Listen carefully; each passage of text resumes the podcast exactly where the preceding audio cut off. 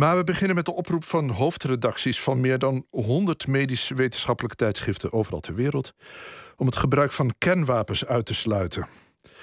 Het is een oproep die op allerlei manieren op een logisch moment komt. Het is zes augustus, achtenzeventig jaar geleden liet Truman de bom boven Hiroshima afwerpen.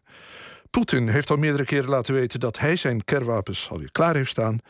En de film Oppenheimer over de vader van de bom en al zijn waarschuwingen en gewetenswroeging is wereldwijd door miljoenen mensen gezien. Die film suggereert dat de wetenschappers die de bom maakten al vanaf het begin zagen dat ze iets geproduceerd hadden dat eigenlijk niet gebruikt kan worden. Toch zou Truman de bom wel gebruiken. En noemde hij Oppenheimer met zijn gewetenswroeging in negentien vijfenveertig een crybaby. Wanneer is dat besef van de onmogelijkheid van het wapen, nu opnieuw door artsen verwoord, algemeen doorgedrongen? Ofwel, wie heeft de eerste gebruiksaanwijzing bij de bom geschreven? Aan de telefoon Ben Schoenmaker, directeur van het Nederlands Instituut voor Militaire Historie. Goedemorgen. Goedemorgen. Artsen waarschuwen al decennia voor die bom, geloof ik, hè? Um, ja, dat klopt. Artsen hebben altijd wel een ja, bijzondere verantwoordelijkheid gevoeld, omdat de, ja, de gevolgen van de inzet van kernwapens zo desastreus zouden zijn, dat ze zeiden van ja, dan sta je als arts eigenlijk machteloos. De, de hoeveelheid slachtoffers, maar ook de aard van de verwondingen, uh, brandwonden en natuurlijk vooral uh, stralingsziekten en dergelijke. Ja, het was allemaal uh, onbehandelbaar. Uh, ze, ze zouden echt gewoon um, volledig machteloos zijn. Dus vandaar eigenlijk de noodkreet die medici ook al eerder hebben afgegeven. Is het echt zo dat Truman in de tijd niets van die terughoudendheid van de wetenschappers uh, begreep die hem de bom bezorgd hadden? Nou, ik denk dat hij uh, echt gemengde gevoelens had. Uh, enerzijds uh, had hij zoiets van, ja, het is, het is een wapen wat wij bezitten, dus wij moeten het ook kunnen gebruiken. Hij, dus zoals gezegd, het is just another bomb. Alleen hij is wat krachtiger.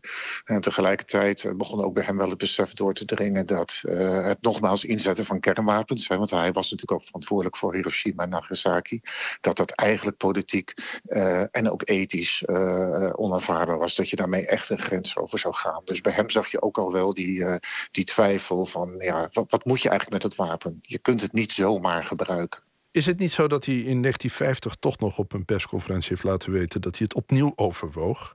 Nu in, in Korea. Ja, dat klopt. Dat was, ja, dat was tijdens de Korea-oorlog. Toen, uh, in het moment dat het voor de Amerikanen echt slecht ging in Korea. De Chinezen hadden, uh, waren geïnterveneerd in die oorlog. Dus de Amerikanen werden teruggedrongen. En toen heeft hij inderdaad tijdens de persconferentie gezegd van, nou, ik overweeg het inzetten van die kernwapens. En sterker nog, ik laat het eigenlijk aan de militairen over om te besluiten wanneer uh, inzet van die wapens uh, noodzakelijk zou zijn. Dat klinkt nou, dat niet heeft goed. Nee, dat heeft een soort schokgolf uh, veroorzaakt in eigen land, maar ook in West-Europa. Uh, de Britse premier uh, Attlee is toen onmiddellijk naar Washington gegaan om te vragen van, ja, een soort uitleg te vragen van wat bedoel je daar nou precies mee? En toen heeft Truman eigenlijk die woorden heel snel ingeslikt. Met name ook uh, door te benadrukken van nee, ik ben als president uh, verantwoordelijk en ik moet uiteindelijk ja of nee op die, ja, op die spreekwoordelijke knop drukken. Dus ik laat dat niet aan mijn militairen over. Dus toen zag je wel al een soort paar stappen terug weer van Truman van oh nee, ik moet hier toch uh, anders mee omgaan.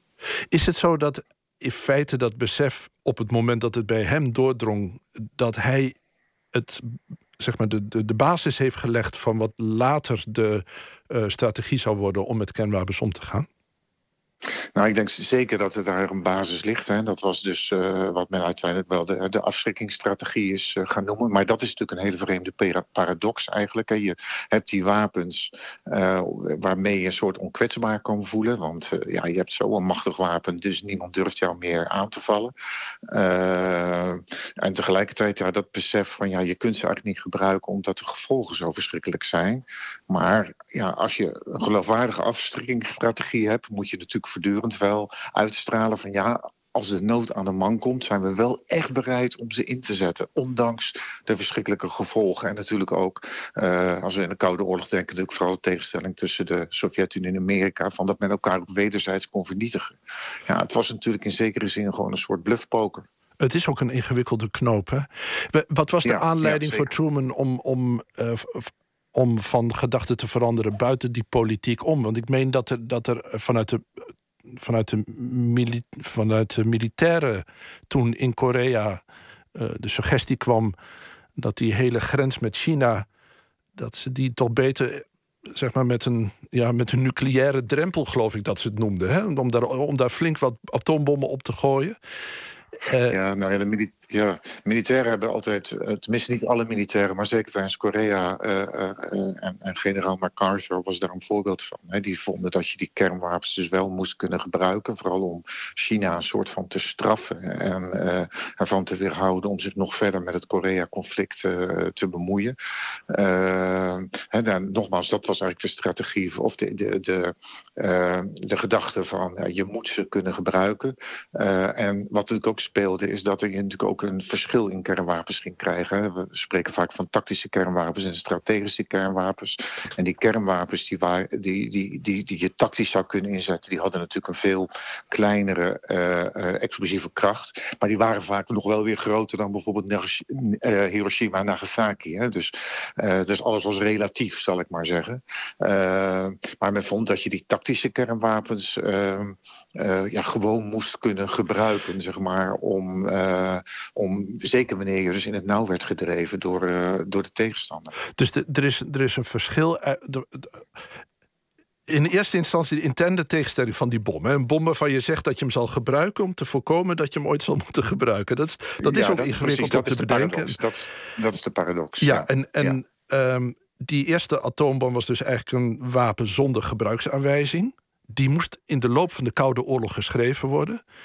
Dan hebt u het over ja, strategische ja. en tactische wapens. Die strategische wapens, dat waren echt die, die, de bommen waar je in één klap een hele stad zou kunnen vernietigen, waarvan je weet dat als je die gaat inzetten, dan dat kan alleen maar slecht aflopen. Dat kan alleen maar catastrofaal aflopen.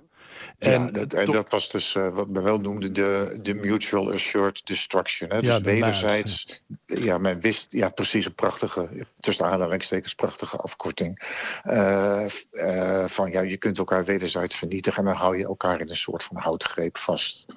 Uh, de vraag was natuurlijk hè, of je in bepaalde conflicten uh, uh, toch niet eventueel tactische kernwapens zou kunnen inzetten. Nou, je ziet dat vaak uit frustratie daar wel af en toe mee is gedreigd. Ook bijvoorbeeld in de Vietnamoorlog. Uh, wanneer er ook al onderhandelingen plaatsvinden tussen de Amerikanen en Noord-Vietnam. Maar die onderhandelingen lopen heel erg stroef. En dan uh, er zijn Kissinger en Nixon uh, aan de Amerikaanse kant. Die geven leiding aan die onderhandelingen. En dan dreigt Kissinger uh, op een gegeven moment met het inzetten van uh, tactische kernwapens in Vietnam.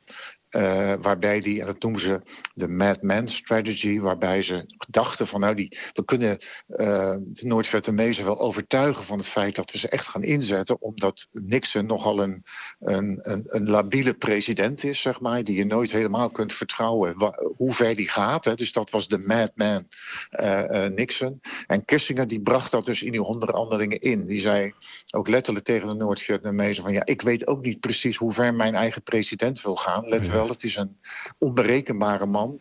Dus uh, geef nou maar toe. Want anders heb je toch kans dat we die wapens zullen gaan inzetten. Nou, voor zover we weten, want aan Noord-Vietnamese kant zijn de archieven nog uh, heel erg gesloten. Maar voor zover we weten heeft die dreiging met het inzetten van die wapens eigenlijk helemaal geen effect gehad op die Noord-Vietnamezen. Die hebben zich daar niet door laten uh, imponeren, zeg maar. Dus um, de tactische kernwapen, dat is dan in de theorie is een klein knalletje.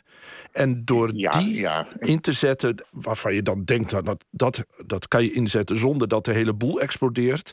Maar door die in te zetten, geef je eigenlijk de boodschap af. We zijn bereid om het te doen.